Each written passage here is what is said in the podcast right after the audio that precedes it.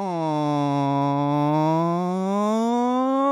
right, wall fans, common sensors, podcast consumers.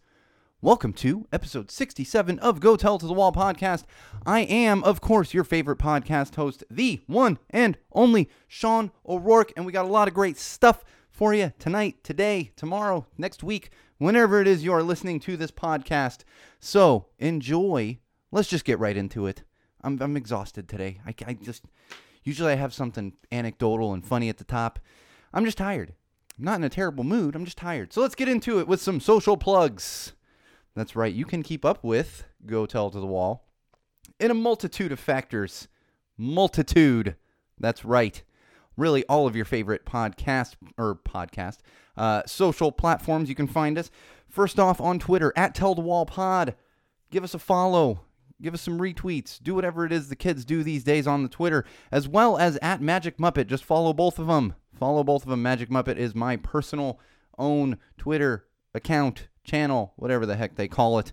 And of course, speaking of channels, you can find us on YouTube. That's right, on YouTube. Head on over to YouTube, search Go Tell It to the Wall podcast, and you will find our channel. And of course, make sure you hit that little subscribe button. Come back often, check out the videos, do all of the things. That's right. We got content up there that you're not going to actually hear on the podcast. So make sure you're also checking that out.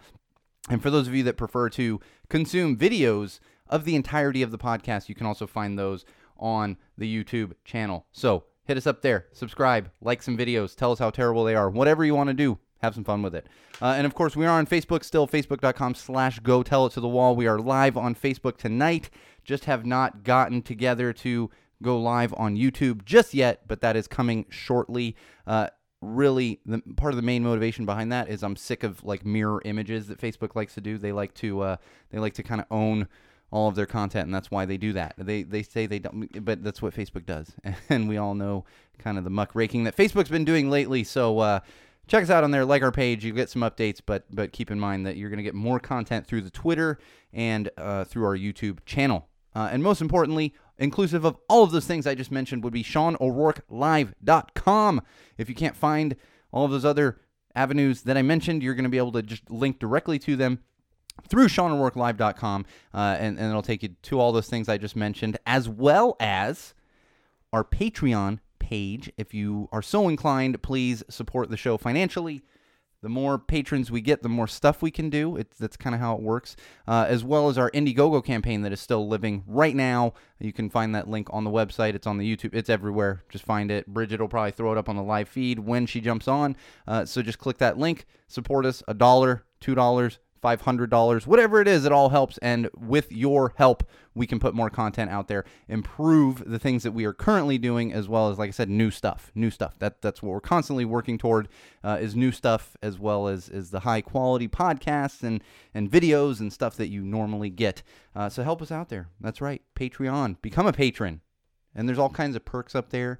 You can get you can get you get mentions on episodes of the podcast, all the way up to like literally sitting in the studio next to me and talking on the podcast itself or on and or on one of our you know youtube awesome videos that go up there. Uh, so check us out all those places i just mentioned. And of course if you're not subscribed already or if you're watching this on facebook or on youtube you can subscribe to the podcast itself really anywhere you consume podcasts. Stitcher spotify all those places. Uh, you know alex jones getting kicked off of everywhere but we are not because we're putting out high quality content that's not offensive to entire entire groups of people. you know, we're gonna talk maybe a little bit about Alex Jones, just a little bit, just a little bit. I don't have a, I like I, I can't get really into it because then the f bombs will start flying. Oh, and before I forget, beer this week. For those of you that are new to the podcast, we do have a specific beer on the podcast every week. I try to find, you know, local beers, micro brews, craft brews, all those kind of things. And this week does not disappoint. Uh, this one actually came out of my special beer subscription box that I get. And this is a tasty, tasty little brew called Hop Job Session IPA. Hop Job. That's right. I'm sure it's a, plan, a, a play on words uh, having to do with, with an innuendoous you know, thing going on there. We won't get into that. Uh, but it's tasty. It's a session IPA, so it's not as high alcohol content as a lot of IPAs out there. For those of you not familiar with session IPAs, I, I talked let, let me get. I you know I don't think I've talked about this on the podcast much. I, I've talked to people about this, and there's this misconception out there that session IPAs actually are higher alcohol content.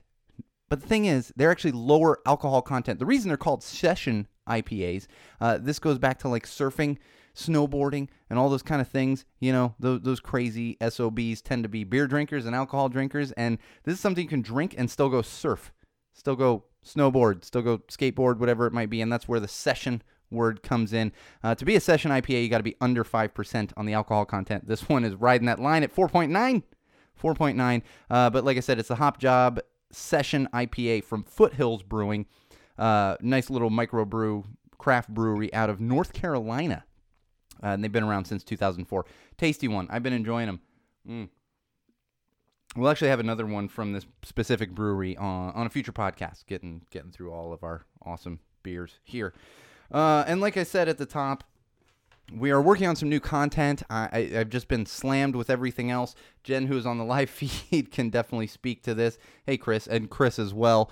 Uh, it's just been madness, and and I lit- we literally have content like sitting in the hopper that needs to get posted, and I just haven't been able to have the time to do that. Uh, and then of course there's new stuff coming, including blogs and everything else. So just I, I know I've been kind of teasing that for a while. It's just a matter of having the time to do it uh, between making phone calls and, and, dealing with a toddler and, and doing just the everyday content that goes up on all of our avenues and channels and stuff. So look forward to that. It's coming. Just finding the time for that. Uh, and I do want to mention, I want to talk a little bit about something else that we always talk about on the podcast. For those of you that have been avid listeners or, or even have just been a fan for a while, you know that we are. Uh, uh That's a good one too. Uh, Kevin's pointing out that so people could drink at work. Uh, yes, and and I can get behind that.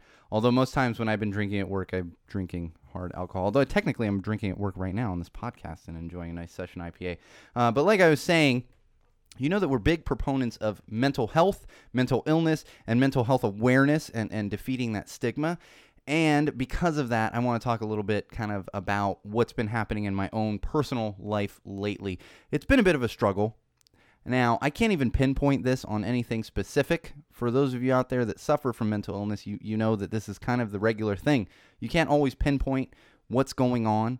Uh, you, and, and that's what's been happening to me lately. I'm not sleeping much. I'm, I'm dealing with a lot of stress and anxiety. Obviously, part of that is, is, is having a toddler at home, uh, but that's not the stress that causes me problems when it comes to my mental health. And in fact, I want to share this with everyone.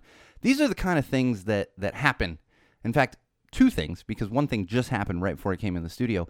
Uh, when when you deal with a mental illness like mine, or anything having to do with anxiety, depression, or especially OCD, OAD, like I suffer from, you, you tend to fixate on these things.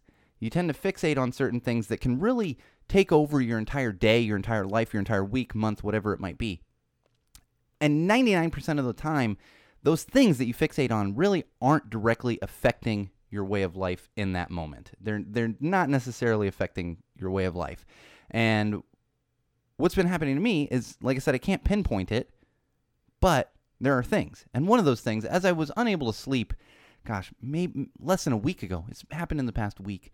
Unable to sleep. It's early in the morning. I'm tossing and turning, just anxiety and stress taking me over, and it's it's it's been a bit of a rough go. I'm I'm used to it at this point. I've been dealing with it for many years, uh, but it's still frustrating, and it still takes a lot out of you. Uh, and and for me, the weird one, which weird but not weird because I'm used to it. As I'm tossing and turning this past week, one of these specific early mornings, you know, I'm trying to get a little more sleep before my toddler wakes up. Uh, I, I started thinking about Christmas and then I started thinking about having to put up the Christmas tree. And it's like, oh, that'll be so much fun. I, you know, my daughter will be two at the time. She's going to really enjoy the Christmas tree. Then I started thinking about having to take down the Christmas tree. And that put me into this terrible, terrible, terrible spiral of anxiety and sadness. Keep in mind, wall fans, common sensors, it's August. It's August. This was keeping me up the other night. The fact that I'm going to have to put up a Christmas tree and take it down uh, and I don't want to deal with the sadness of taking down a Christmas tree personally myself, uh, as well as having to deal with it with a toddler.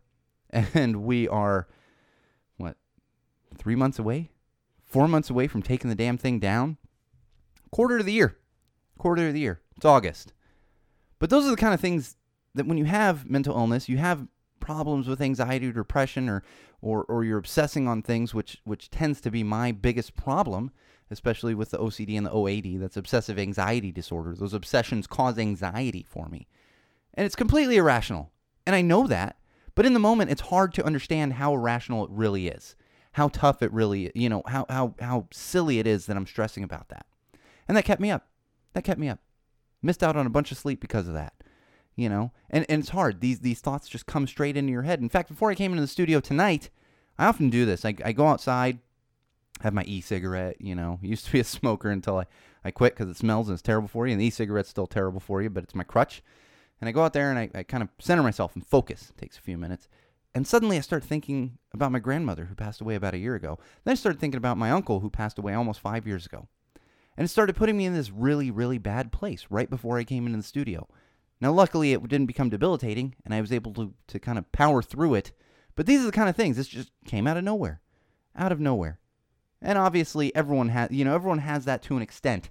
I understand that that everyone has that a little bit to an extent, but it's when you fixate on it, when it controls your entire day, your entire sleep pattern, whatever it might be, that's when it becomes debilitating. And those are the kind of things that when you deal with mental health problems, mental illness, those are the kind of things that you deal with. And I feel I, I feel the need to share that with everyone. Simply because, like I said, we're huge proponents of defeating that stigma around mental illness and mental health awareness. And we've hit a point. You know, if I could tell 20 year old Sean it's it's it's going to get better with society and people are going to have more understanding of it, uh, he'd be just fantastically happy about it. Fantastically happy. Apparently, that's a new go tell us the wall term that we're gonna maybe start, I don't know, maybe start using that or something. Who knows? Uh, anyway, I want to share that with everyone. That's kind of what's been going on in my life right now. That's why things are moving a little slowly. I'm lacking sleep. It's been a lot of stress going on lately, and it's just a matter of, of powering through and getting through it, and, and kind of looking looking at the brighter things, you know, uh, especially compared to like being depressed about a Christmas tree. Like it's August. Not a lot of people out there thinking about a Christmas tree in August, but I am, unfortunately. Ah. All right, let's get into some social trends. Oh, yeah. Some social trends. Uh, one thing floating around currently right now on the Twitter and all the other social platforms would be hashtag share your rejection. That's right. Hashtag share your rejection. Uh, so those are people that are sharing, uh, you know, stories of their rejection. And most of them, if you go and you search that hashtag, it's, it, it's stories of rejection, but then persisting and, and getting past that rejection to moving on to something bigger and better, uh, looking back at it and saying, you know, kind of a ha ha, I told you so, whatever it might be. There's a lot of that going on. Uh, but I bring this up, you know, uh, search it because it's very uplifting. Uh, especially there's a lot of authors on there, you know, talking about their books being rejected and everything else. And and trust me, I'm very familiar with this. I am very, very familiar with this to an extent. I've been very lucky throughout my life and hadn't had haven't had to deal with a lot of rejection.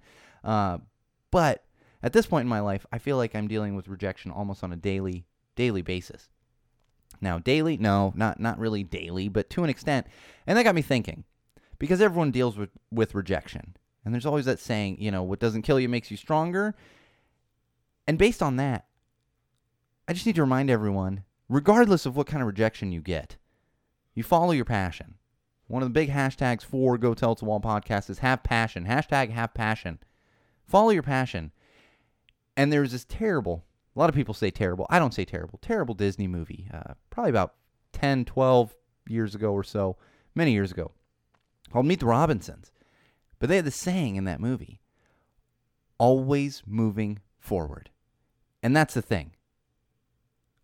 Make sure you're always moving forward. As tough it is as it is for myself to remember that, I try to remind myself always moving forward, and that's what I try to do.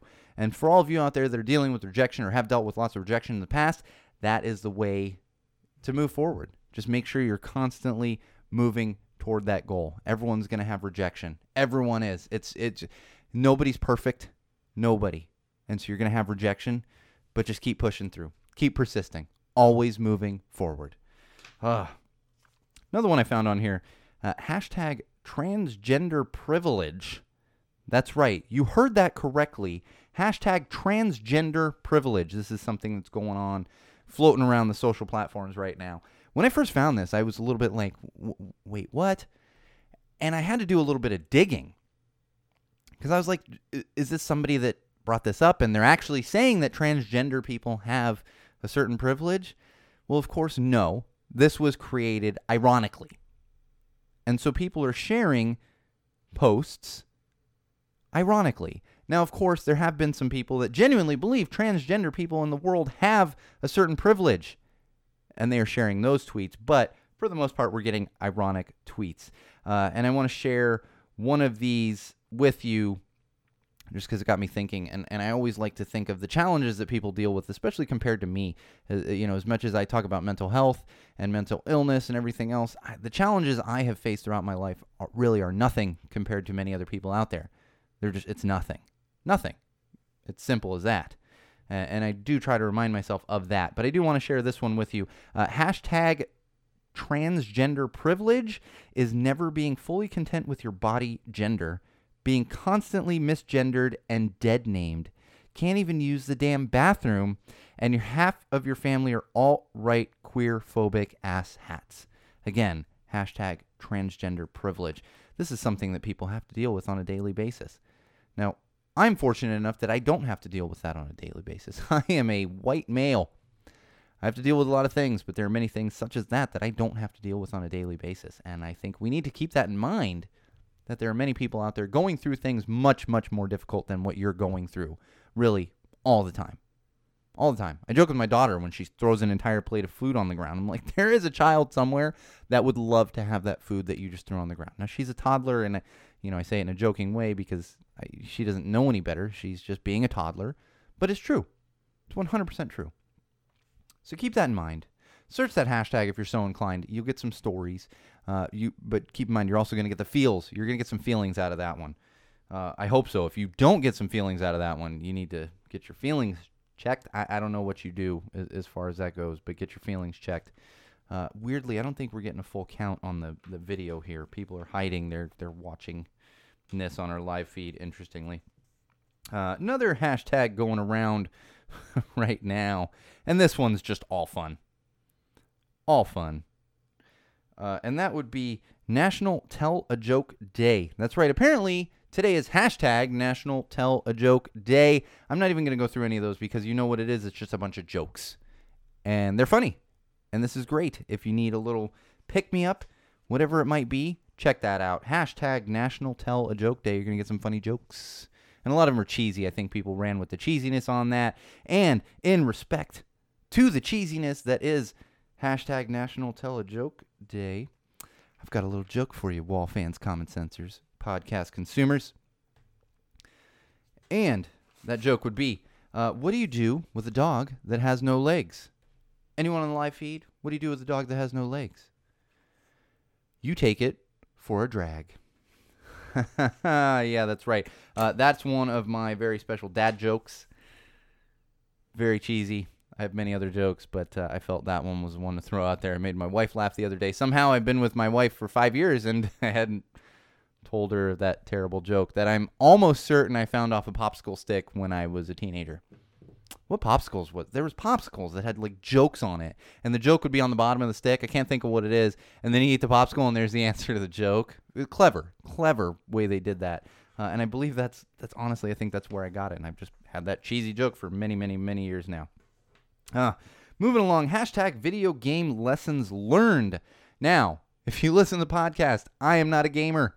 I play Clash of Clans on you know mobile games. I play it on my tablet, and then I play a little bit of NES Classic, playing some Zelda, maybe a little Mario. That's the extent of my gaming. I did play a little bit in college. I played a little Super Smash Brothers back when it was on like the Nintendo 64 back in college. Uh, but outside of that, I have not played much video games. So many of these went over my head uh, hashtag video game lessons learned.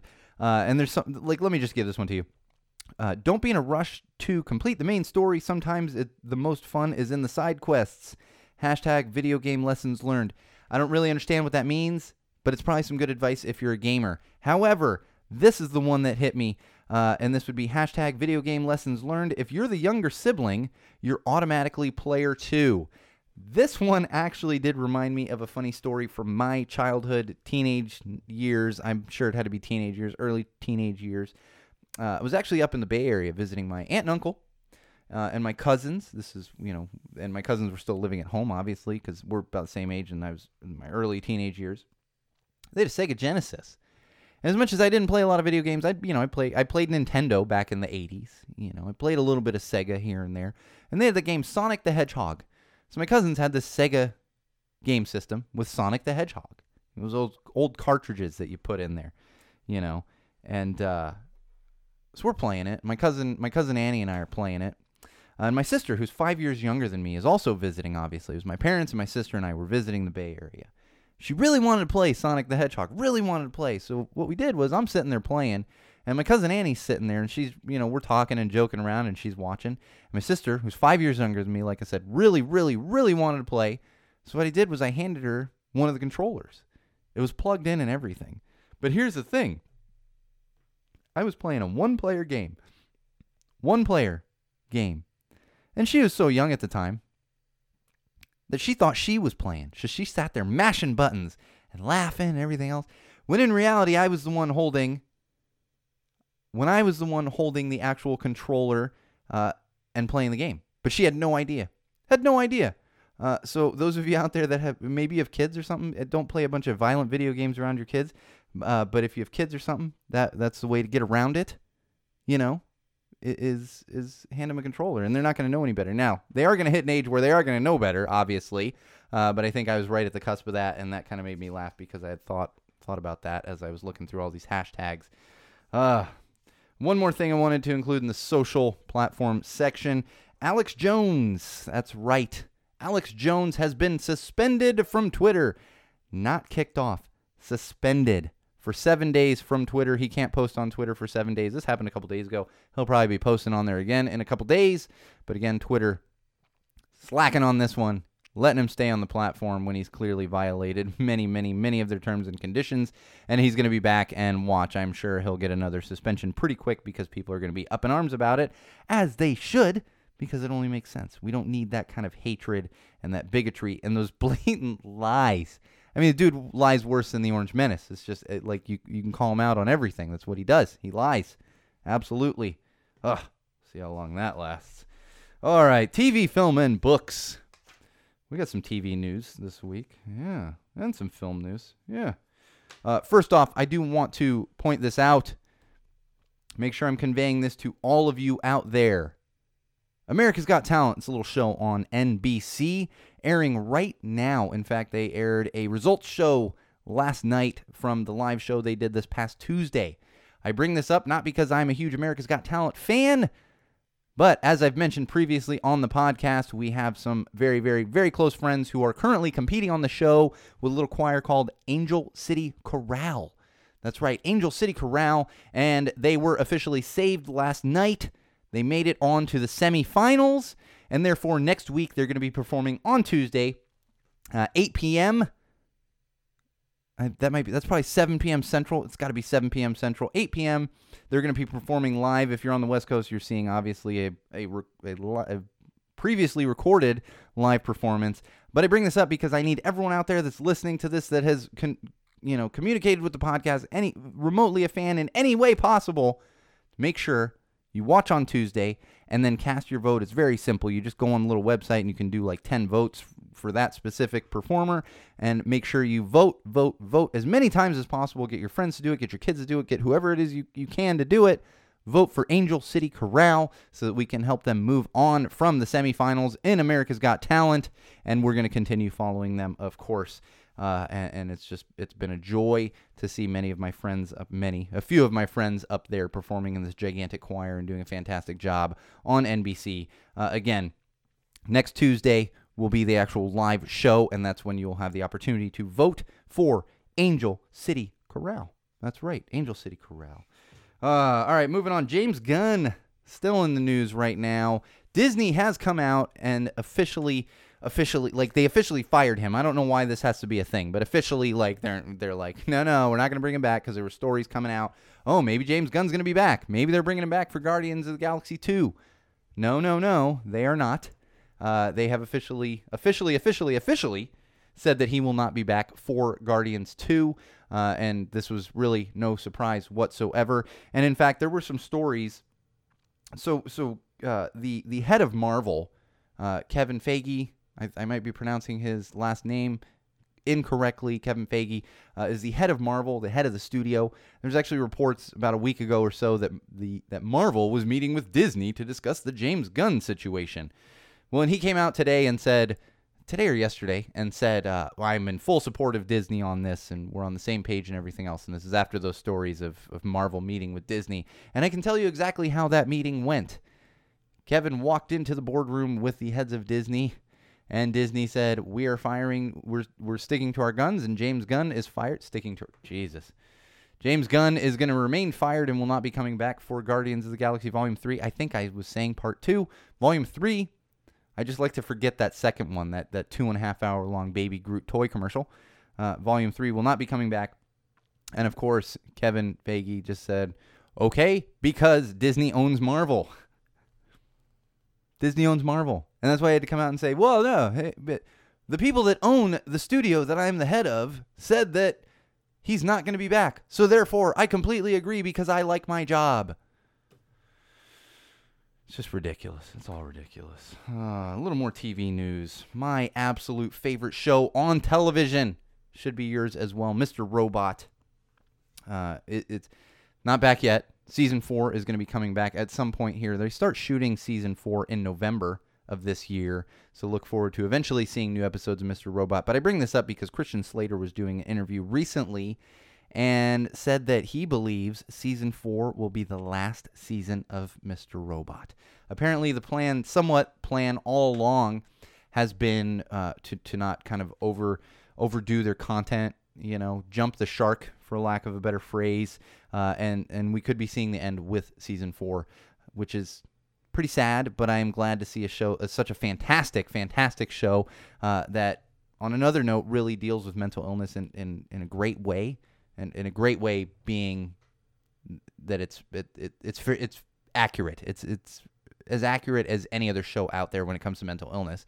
Uh, but just the content, the acting, everything else is fantastic about it. Like I said, it's my favorite show on television. Uh, but we could be coming up on our last season of Mr. Robot, which again, not a huge surprise.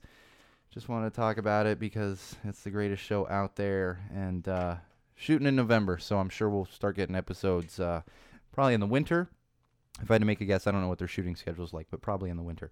Uh, so look forward to that. That's right. Look forward to that. All right, we got a little sports. Oh, oh boy.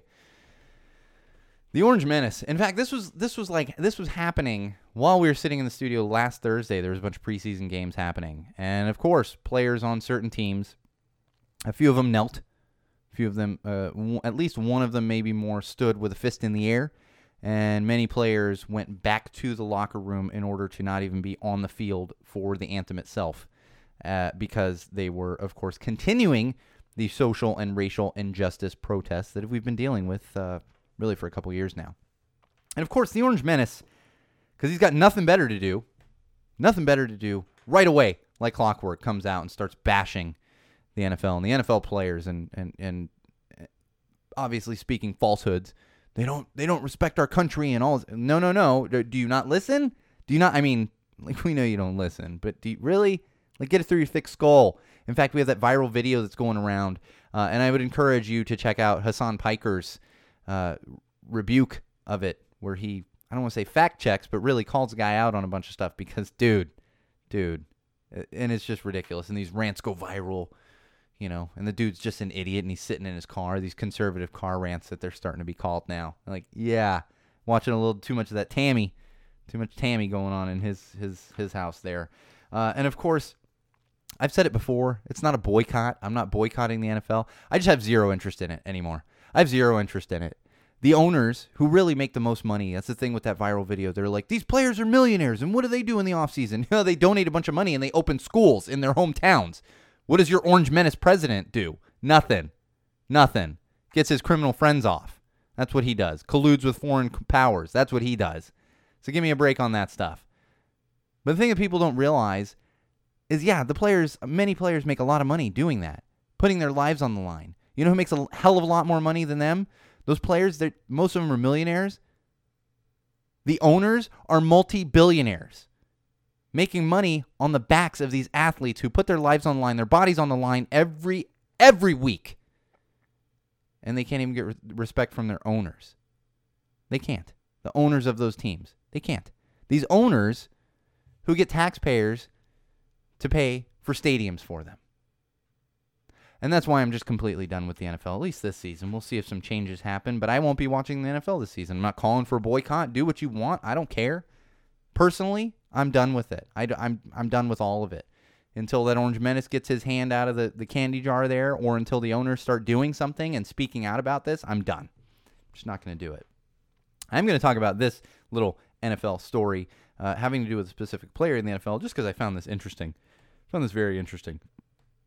Rob Gronkowski, and I've known this for a while, but it's, it's kind of coming to light again because it just continues to grow. Rob Gronkowski, who's an all pro tight end, uh, plays for the New England Patriots.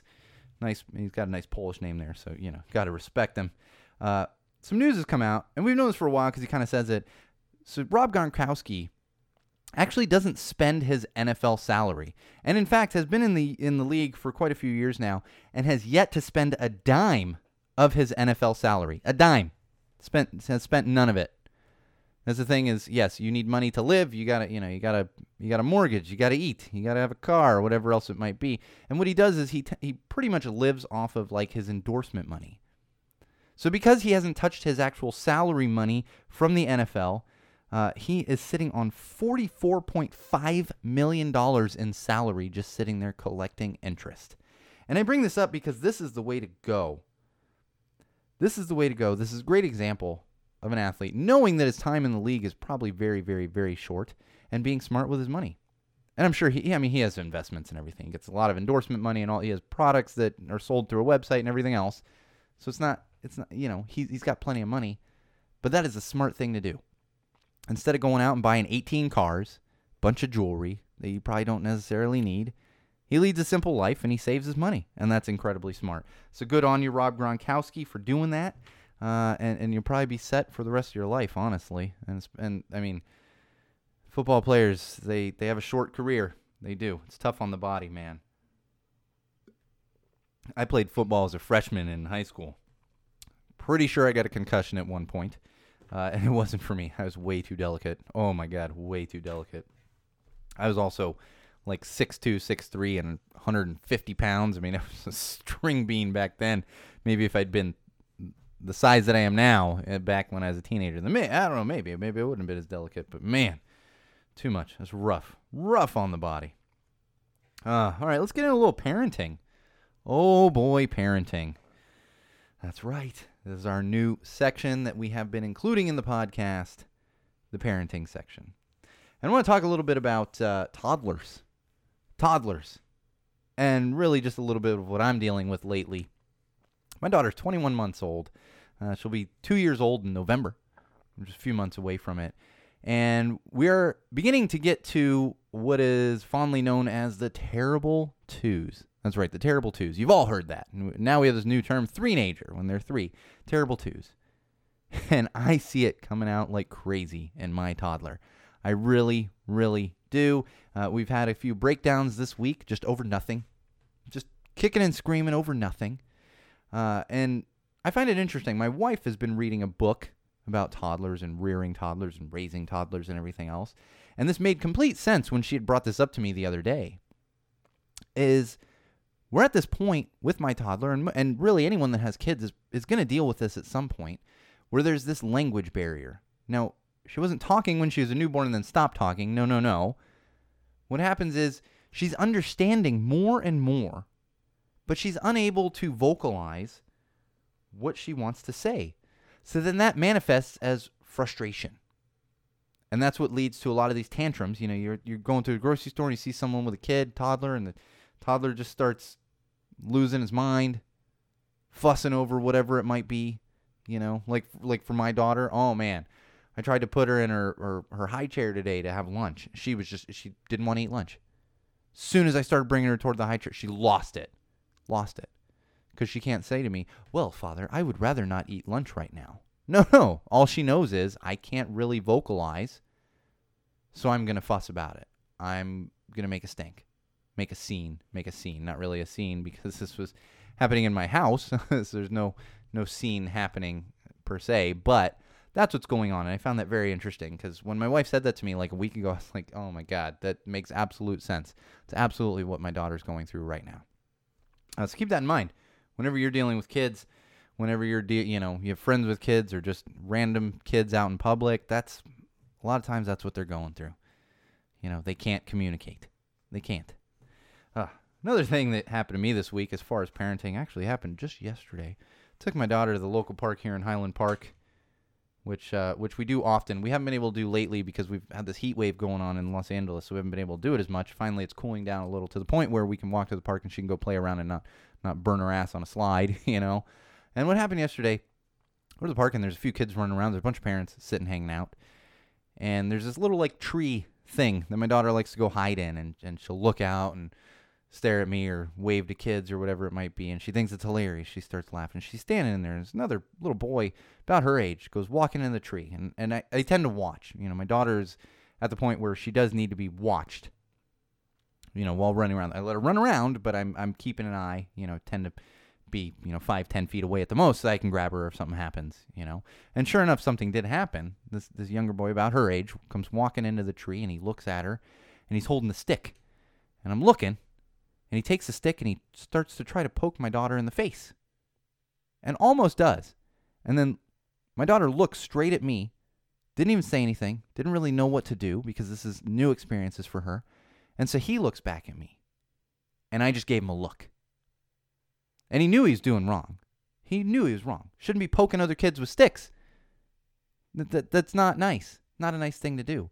So what he does is he turns around, he turns fully around after he's kind of craned his neck to look at me, and he tries to hand me the stick. And I said, you know what, you keep the stick, buddy. But keep in mind, you shouldn't be poking people with that stick. It's not very nice. And so, sure enough, the kid walks off, and I, you know, I go with my daughter. She's fine. She's, you know, just confused by the situation. And of course, I look over, and the kid's mother is just sitting there in this group of adults, talking, jabbering on, not paying attention to the fact that her kid's running around with a stick and poking other kids with it. So this was actually officially my first instance of having to I don't want to say yell at a kid, but scold another child uh, for messing with my daughter. And it went much better than I expected uh, because I'll tell you, if he had hit my daughter with a stick, I'm not saying I would hit a child, but instead of just a stare that made the kid go, "Oh no, I know I'm doing wrong," there would have been yelling and there would have been some talking to with his mother who was sitting off to the side talking to all her hipster friends and not paying attention to the fact that her toddler is trying to poke my toddler in the face with a stick. Hashtag dad face. Love it, Bridget. Hashtag dad face. That's what it was. Bridget, I already know you got that stare. Like Bridget, she got that stare. In fact, I still, I'm still sorting through, uh, sorting through pictures from the Star Spangled episode. Still sorting through, and there's one Bridget's given that given that look to. It's not hashtag dad face. I guess hashtag mad face or mom face. It's I probably just hashtag Bridget face, which I also know because most of the time I, I, can't actually see her when this is happening. I'm pretty sure I'm getting some of those looks myself. But there is a picture that's going to be posted as soon as I finish sorting through all these. So look forward to that, Bridget. It's a good photo. And I don't even think other people would know. Like, but I looked at him like, ooh, she giving a look to somebody off camera. Somebody doing something. So look forward to that, wall fans. Common sensors. We got a ton, that's that's more of the content that's coming out. Still cutting videos and oh my gosh, I just I can't get through it all. It's just too much. Oh man, let's get into some tech. Some tech. Oh, some tech. I'm actually on time this week. I don't know what's happening. You know what? It's not a lot of rambling going on here. Not a lot of rambling going on. Uh, man, and the the live feed is kind of quiet this week which is okay because we're moving it over to YouTube soon. I just gotta f- get through all that stuff. See, an f bomb almost came down. There's gonna be one at the end of the episode. I already know it, but it's warranted, and that's gonna be the one for this episode. Uh, it's a little tech. Oh, we got some. What do you know? Some news from Facebook. Oh my gosh, Facebook getting themselves in trouble again. What a surprise! I know it's what a at this point it's just like I almost go on every week. I'm like, what did Facebook do this week? Yeah, uh, and actually they're doing a good thing the reason I say they're always getting into something is they're doing a good thing now, but they should have been doing this good thing a few years ago. Apparently, Facebook, on Facebook, for years now, and this is happening in our, the entirety of our country. There's an opioid crisis in our country, and for years now, it's been a big thing on Facebook, where people are peddling opioids on Facebook, and not just opioids, fentanyl. Fentanyl. Go ahead and Google who's died recently from a fentanyl overdose. Yeah, I'm not saying it's just fentanyl, there's all kinds of opioids, but people are searching fentanyl. And so what Facebook's done now is they've actually disabled searches on that. So if you go onto Facebook right now and you search fentanyl or uh, oxyco- oxycodone or you know one of those, I'm not up on all these drugs these days. When I was a kid, we had you had weed, cocaine, and and uh, I mean but that was nobody's doing crystal. Oh, heroin uh, and nobody's doing heroin either. Like, but now it's like we have all of these opioids, and they have weird names and sound like they're from pharmaceutical companies because they are from pharmaceutical companies. It's amazing. Yeah, no, I don't mess with any of that stuff either. I've been through that rigmarole. Oh, trust me, I've been through that rigmarole. Not opioids, but I've been through that rigmarole as, as far as medication and pharmaceutical companies go. Uh, that is just a byproduct of having a, a somewhat debilitating mental illness. it's just that's part of it. So what they've done is they have removed those searches so that if you go on Facebook and you search for oxyco- oxycodone, fentanyl, whatever it is, uh, it won't yield you any search results. And in fact, it will pop up a link that's uh, it, it's essentially like a "Do you need help?" link. I don't know the exact verbiage on it, uh, or it's "Can we help?" and it's talking about if you struggle with opioid misuse, that you can click that link and get help directly there. Uh, now, like I said, this has apparently been happening for years on Facebook, and they are just now getting around to curbing this. And of course, what's happening is now the dealers that are on Facebook are finding ways to circumvent it, and they are simply creating names. Creating actual names that have those opioid names like within their name. Uh, so, you know, it'll be like John Fentanyl Smith. it's like, oh, I wonder what that guy does. I mean, I shouldn't laugh. We are in a serious opioid crisis, and, and, and it's a problem. It's a constant problem. Uh, I, I really hope that, that with the legalization of recreational and medical marijuana across the country uh, in many, many states now, that that's going to curb some of it because there, there are stories out there of people uh, that have been on opioids, especially former professional athletes and the like, uh, that have been on opioids and then are able to get access to medical marijuana and, and there's stories out there where they have had much more success as far as pain management uh, on medical marijuana. And and much, uh, I'm not going to go into studies and everything. I, I don't care what you say and all this other stuff. Uh, medical marijuana, much, much, much better for you than opi- opioids. Regar- I, like I don't. There's no argument there. You can say, well, med- med- marijuana is not good for you. Fine. Is it better than opioids? Yes. No question about that. It's it's literally not even an, a, a chemically addictive substance like all opioids are. So keep that in mind. Uh, and honestly, if you need opioids, go somewhere other than Facebook for God's sake. Uh, and it's especially scary right now because there are like knockoffs of opioids out there. So people are cutting oxycodone with fentanyl. So you could be getting oxycodone from a dealer and it has fentanyl in it and it could literally kill you. This is actually what happened to Demi Lovato. She had bought some oxycodone from her dealer that was laced with fentanyl, and that's what made her overdose. From from what we're hearing, I, I don't know. Nobody quote me on that and say it's fact. That's what we're hearing, uh, and, and it is definitely happening within the drug marketplace right now. So keep that in mind, and don't do drugs. Don't do drugs, kids. Drugs are bad for you. Don't do drugs. When you get to 21, have a beer. Mm-hmm or some recreational marijuana for God's sake. Like any of those. It's totally legal now here in California. Thank God for California. God bless California. Never leaving this state ever. Ever. Just not to do it. Uh, moving along. Oh, Elon. Oh, Elon. This, I mean, like, is he to. It's fortunate that the Orange Menace, not fortunate, it's fortunate for Elon Musk that the Orange Menace sits in the White House right now because otherwise we could basically call Elon Musk the biggest douchebag on the face of the earth right now. However, it's hard to take that crown from the Orange Menace. It just, yeah. I mean, you got to just walk around shooting people in the head, and maybe you can take the crown of biggest douchebag on earth from the Orange Menace. Uh, but e- and Elon's like right behind him, and in Elon Musk fashion, like he does, he finds a problem that's already kind of been solved and is already being worked on, and comes comes in and says, "No, no, no! I will fix this problem that you are already fixing." much like he said with the Flint water problems when he was just going to change out their pipes with the same pipes that they've been changing out, not really fixing the problem. Uh, with the the uh, the soccer team in the Thai cave when it's like, oh, we have this solution. No, no, use my solution. God, douchebag. I'm like controlling social media. We talked about this last week. Don't change your name to Elon Musk. You're gonna get kicked off Twitter. Well, the Boring Company, which is yeah, that's the company Elon Musk owns. They have proposed a hyperloop to Dodger Stadium. That's right. Remember we had this whole thing about the gondola to Dodger Stadium. We talked about it a couple months ago. Our, my good friend Kevin, who might still be on the live feed, had actually sent that one over to me, interestingly, and then we included it on the show. So, yes, something we already have a solution for. Elon Musk is going to have a better solution. Now, the funny thing about this is I'm actually, if it wasn't Elon Musk, I'd be like, cool, do your thing.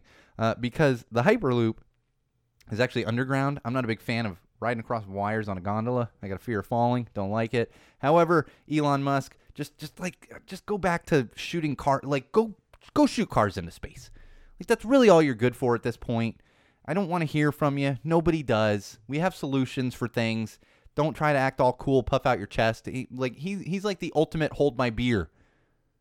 Like, "Oh, you got that figured out? Hold my beer. Let me figure it out better." Okay, but you're not like really no. You're just you're not even figuring it out better. You just want to you just want to put your name on something. Just want you just wants to put his name on something. Like I said, keep shooting cars into space. Get over yourself. Shoot cars into space. Uh, we got some news out of Los Angeles. That's right. Uh, in the next few months, Los Angeles, well, they are they're going to become the first city to use body scanners in rail transit systems. Body scanners. These are similar to uh, like the airport scanners that you walk through and you gotta, you know, do all the things. Except these are just going to catch people as they're walking by. And in fact, they're able to do a full body scan. These are going to start rolling out to all of the rail stations. So this would be uh, in Los Angeles. We have a very very small subway technically, but the rest of it is all above ground.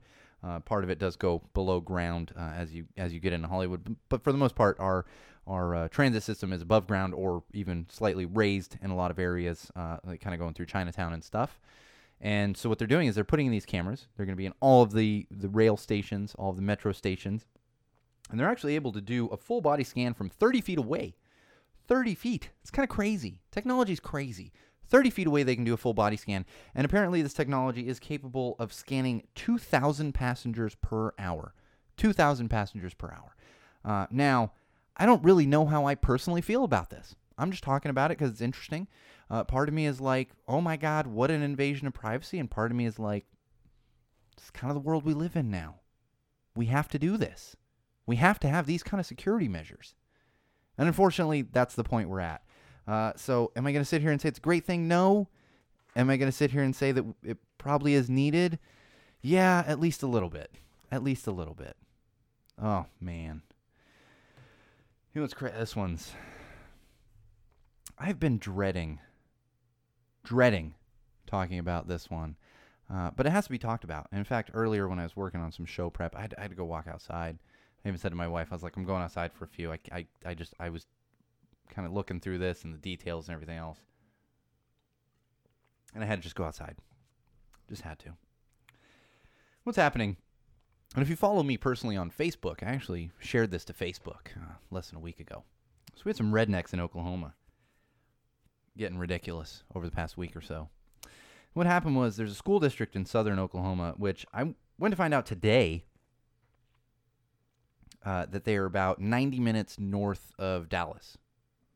So I, am I'm, I'm terrible with geography, uh, but it's a part of Oklahoma that's not far from Dallas, and, and you know we know we I've known part of Oklahoma is not far from Dallas. It's the whole Red River rivalry thing where they're the Oklahoma fans are like, it's in Texas, and then Texas fans are like, but it's technically closer to you. Yes, whatever. Uh, compared to University of Texas. Not that any of that's important. Uh, but apparently, a parent in this school district had shared a post on one of these apparently private groups. But of course, it didn't stay private. And I want to give you this exact quote that started this off, and then we'll kind of break it down a little bit. So this was Jamie Crenshaw, who is just winner of a human being. We already know that. This is a quote from Jamie Crenshaw that she posted on Facebook in this private group. And this is, and I quote, heads up parents of fifth through seventh grade. The trans the transgender is already using the girls' bathroom. We have been told how the school has gone above and beyond to make sure he has his own restroom, yet he is still using the girls. Really? Looks like it's going to be a long year. End quote. That doesn't seem terrible. It's offensive, but it's not terrible. The real terribleness came out with the comments on it, where people were literally threatening a seventh grade transgender student, threatening with violence, saying that she should be beat up and that would take care of it.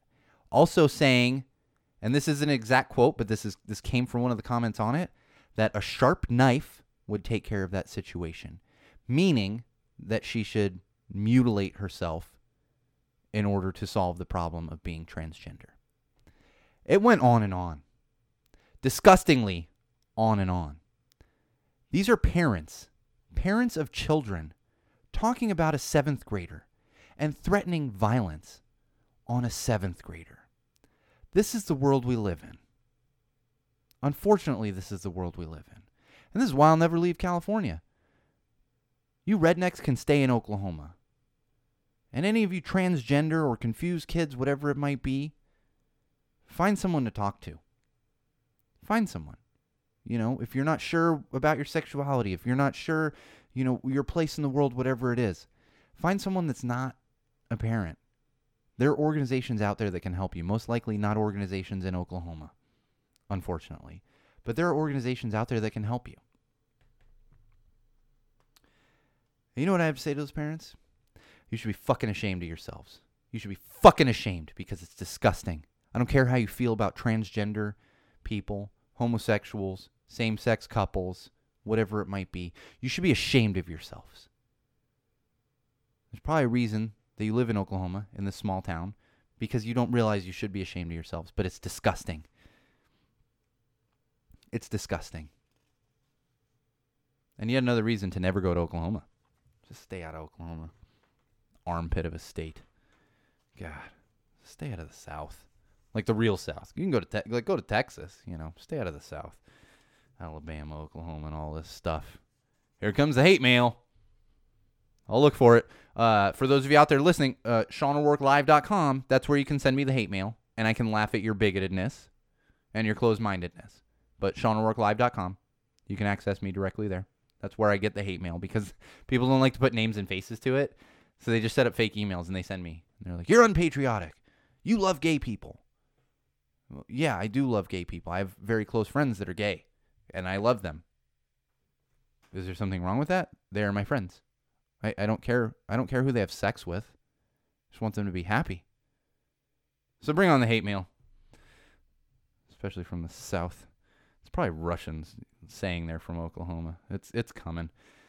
Uh, oh, so here's the thing. Oh man, just close the page on it. Uh, so let's move on to this. Apparently, there's some controversy in Paris right now. Paris, France. That's right. A little while ago, they actually put out these public urinals out on the streets of Paris. Now, from the pictures I could see, it doesn't look like the streets like right out in front of a restaurant. You know, like you're walking out of a restaurant with toothpick in your mouth, just had a nice nice meal, and you're oh hey, uh, you know, but very much near the streets. These public urinals with pipe system that go, you know, takes takes the urine out of there. And there's a big uproar. Because here's the thing, and I and I, underst- I understand. There's big signs that have like a peeing person, and th- these are really for men. I, I assume I, I didn't see any pictures where it was like for in ur- urinals. I mean, that's men, you know, standing up to pee. Uh, so so I, I didn't see any like you know women things, which which kind of makes sense because you can hide a little more than like women squat, you know, squatting down and. Uh, as far as the inde- indecent exposure, which I don't, do they even have that in Paris? No, I'm kidding. I joke, I joke. I'm sure they have in decent exposure laws in Paris. Uh, but it's causing a bit of a backlash because people are like, there's a dude peeing right there. Uh, and here's the thing is I get both sides on this. Because like I said, it's just like this red box. It looks like you're walking up to like a mailbox where you put packages in, and then there's a dude with his penis in there, and he's peeing. You know, not like in there, but like up against it, and he's peeing. Uh, so I see both sides of this because it's a little weird, you know, and it is setting a certain precedent. I could see if I had a son and he saw that and like, oh my god, we could do that, and he's just like in the street. And you're like, oh wait, no, no, you gotta use the thing. It's probably not tall enough for your kid, so you're like, oh my god, what do I do? However, uh, for somebody that likes to drink beer and has a very, very, very small bladder, I call it the Irish bladder. I can kind of get behind this. I have had instances. No, the police don't come knocking on my door. It's been many years. I have urinated in alleys in Hollywood. Sometimes you cannot get to a restroom.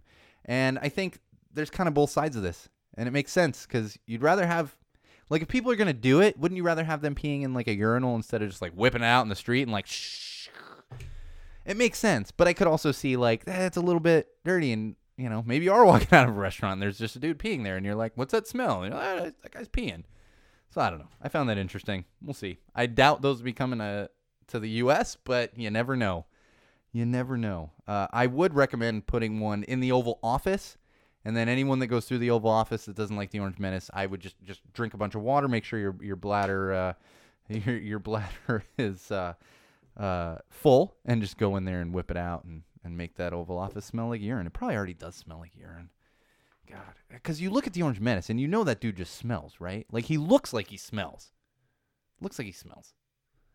I don't even feel bad about that. I don't like to call it ugly people, but that dude looks like he smells. We already know he's ugly. I mean, he's orange. Hey, orange. He's like orange as an Oompa Loompa. Anyway. Oh, we got some more good news. That's true. New York could use those. Good call, Chris. I mean, Hollywood too. Hollywood too uh, could use them, and it makes sense. And I feel like I've seen this in other locations. I don't know if it was other country, like not in the U.S., but feel like there's another country that that kind of did this, and it was it like it, it does make sense. I mean, can, and here's the thing, Chris, you can appreciate this. Can you imagine if they put like these outdoor, just had a bunch of urinals around uh, like Dodger Stadium? Oh my God, oh it'd be fantastic. But then again, you're dealing, you know, you're peeing next to like a kid. I, you know, I don't know if I don't want my two year old who's like just learning to talk, like, Daddy, what's that? Oh, oh no, he's just peeing. And then you know, I don't, I don't have a son, so it's hard, it's hard for a daughter to just whip it out and start peeing. But still, like, uh, and don't get me wrong, I have, I have seen toddlers whip it out and and start peeing. Uh, yeah, see, that's a good point. You keep the the pee smell off the streets. That I think, and I think that's what Paris is going for. Anyway, we got some good news. A little Unite the Right rally that happened in Washington D.C. this past weekend uh, was actually organized by a gentleman, gentleman, by a douchebag named Jason Kessler. Gentleman.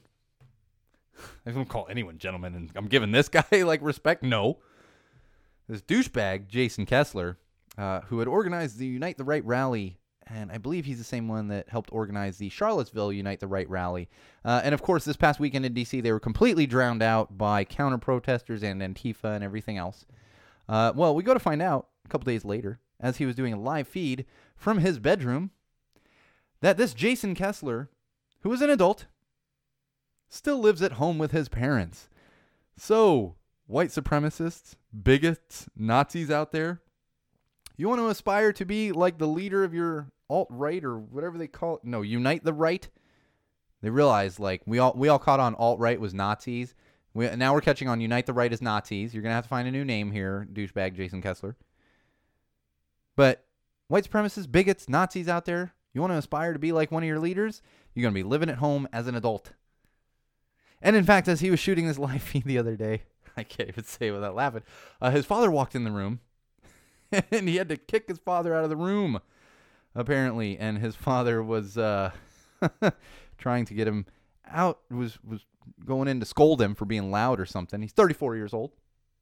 34?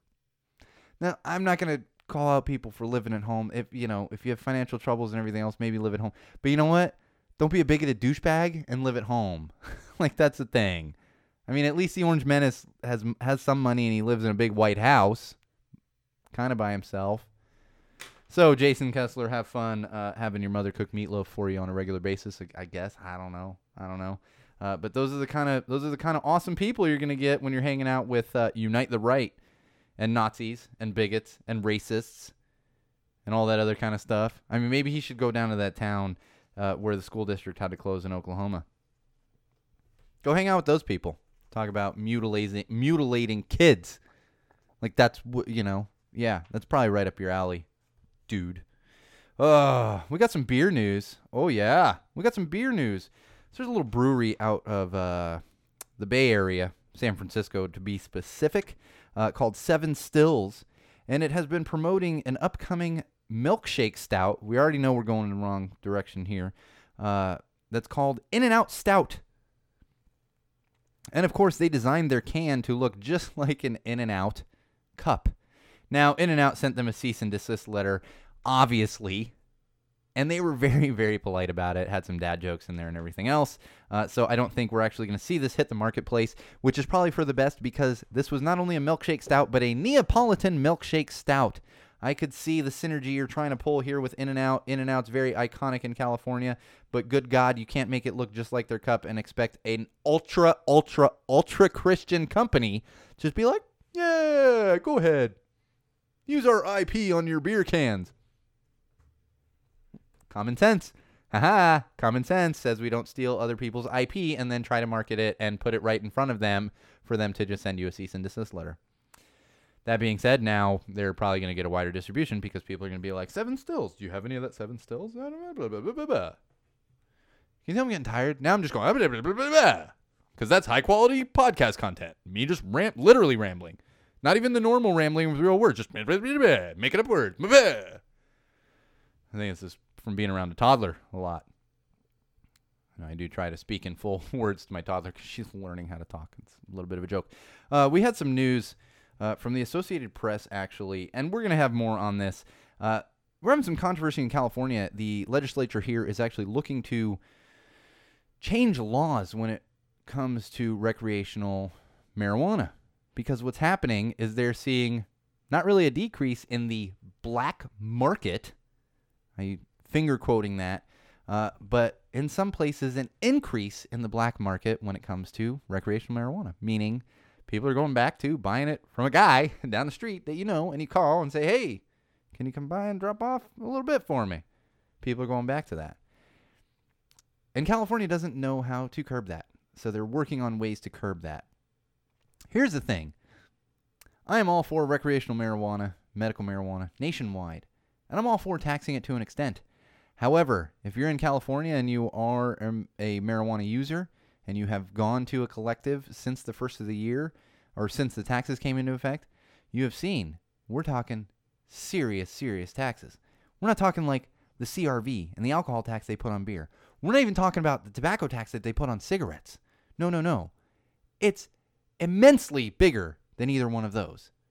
So, am I saying you should go buy from the dude down the street? No, no, no, no, no. What I'm saying is I understand why people are doing that.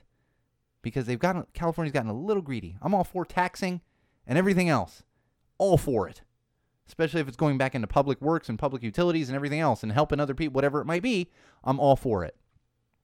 But you do need to go back and look at it and see how ridiculous some of those taxes are because you're ta- I mean you're, you're talking like not quite double, but almost double what you were paying with the taxes now. I know this for a fact. I was just in there last weekend. It's a lot. It's not cheap. It's a lot. And I possess a medical marijuana license myself. So I actually pay slightly cheaper taxes than somebody that's just getting recreational marijuana. So someone just getting rec- for recreation, they're definitely going to the dude down the street. They're calling up the the guy that they knew like six, seven years ago before we had these nice collectives and medical marijuana was a thing, and you can go in and you're. I'm not saying we shouldn't have any taxes, but there was a time you went in and you didn't have any taxes on it. So it makes sense. So yeah, think about those things, California. I love you, California, but sometimes common sense. Common sense. Oh, and I just have one more piece of news here. Apparently, GQ, that I guess they're magazines still. Uh, do we still have magazines? that are actually paper. GQ put out a thing, and they have finally settled the argument as far as how long your shorts should be as a male. I assume as a male. I didn't go through this whole thing. And they have this whole equation based on your height and your leg size and blah, blah, blah, and blah, blah, blah. I read about two sentences of it and I was like, this is stupid. And the reason I brought it up in here is because I say, shut it and wear whatever the hell you want. You want to wear shorts that go almost all the way down to your ankle? That's fine. We call them high waters, but that's fine. You want to wear shorts that are like cutting into your your your uh your thighs, whatever it is, by all means, do it. Do it. Your style choice is your choice. You don't need a magazine telling you how long your shorts should be. I don't want if you want to be into style trends, that's totally fine. But you know what? Wear shorts how whatever length you want to. Do your thing. Who cares? Who cares? It's you. Whatever you're comfortable in. Who cares? Do it. Yeah. Ah. on that note, we are definitely done with episode 67. Uh, thank you everyone for joining on the live feed. Thank you all of you out there for listening. Uh, don't forget to follow us on Twitter at Tell the Wall Pod. the Jorts, yes. Uh, and at Magic Muppet, both those on Twitter. You can also like our page on Facebook, facebook.com slash Go Tell the Wall. Make sure you head on over to YouTube as well. Search Go Tell the Wall, subscribe to our channel watch some videos, enjoy the things, comment, have some fun with it. Uh, and of course, like I always say, SeanO'RourkeLive.com will take you to all of those things I just mentioned, as well as give you access to, ex- I don't want to say exclusive because anyone can go to the website, but there's images and stuff up there that are not posted anywhere else, as well as blog posts that are coming soon. Uh, and of course, that will link you to Patreon and Indiegogo if you would like to support the show financially dollar, two dollars, five hundred dollars, whatever it might be. And that reminds me, uh, I'm actually working on this. Chris, if you're still on there, this is our official wall supporters board that I'm showing to everyone on here. That's the official wall supporters board. I'm just sorting through all of this. Those are people that made a big enough contribution on the Indiegogo campaign, and they're going to have their names featured in the studio. I just haven't been able to hang it yet. As I said, everything's been a little crazy. I'm just trying to get through everything, anything, and everything. Uh, so look forward to that new stuff coming up. And uh, like I said, if you want to support financially, you can be in the studio. You can be on this board. You can give a dollar and get a sticker. Got a bunch of stickers. I actually just ordered some more stickers. We got tons of them to give away. Uh, so, so please, please help us out. Support us. Uh, and of course, make sure you subscribe, like, share, tell your friends. Stitcher, Spotify, Google Play, uh, iTunes, or Apple Podcasts, whatever the heck they call it now. Do all of those things. And as I said, this has been episode 67. Gotta look at the board, make sure I'm saying the right episode 67 of Go Tell It to the Wall podcast. I am, of course, your favorite podcast host, the one and only Sean O'Rourke. And we will be back next week. Same wall place, same wall time. And remember, wall fans, common sensors, podcast consumers, social media world, no matter what you do, no matter who you're with, no matter where you go, no matter why you are doing it, always always, always use common sense.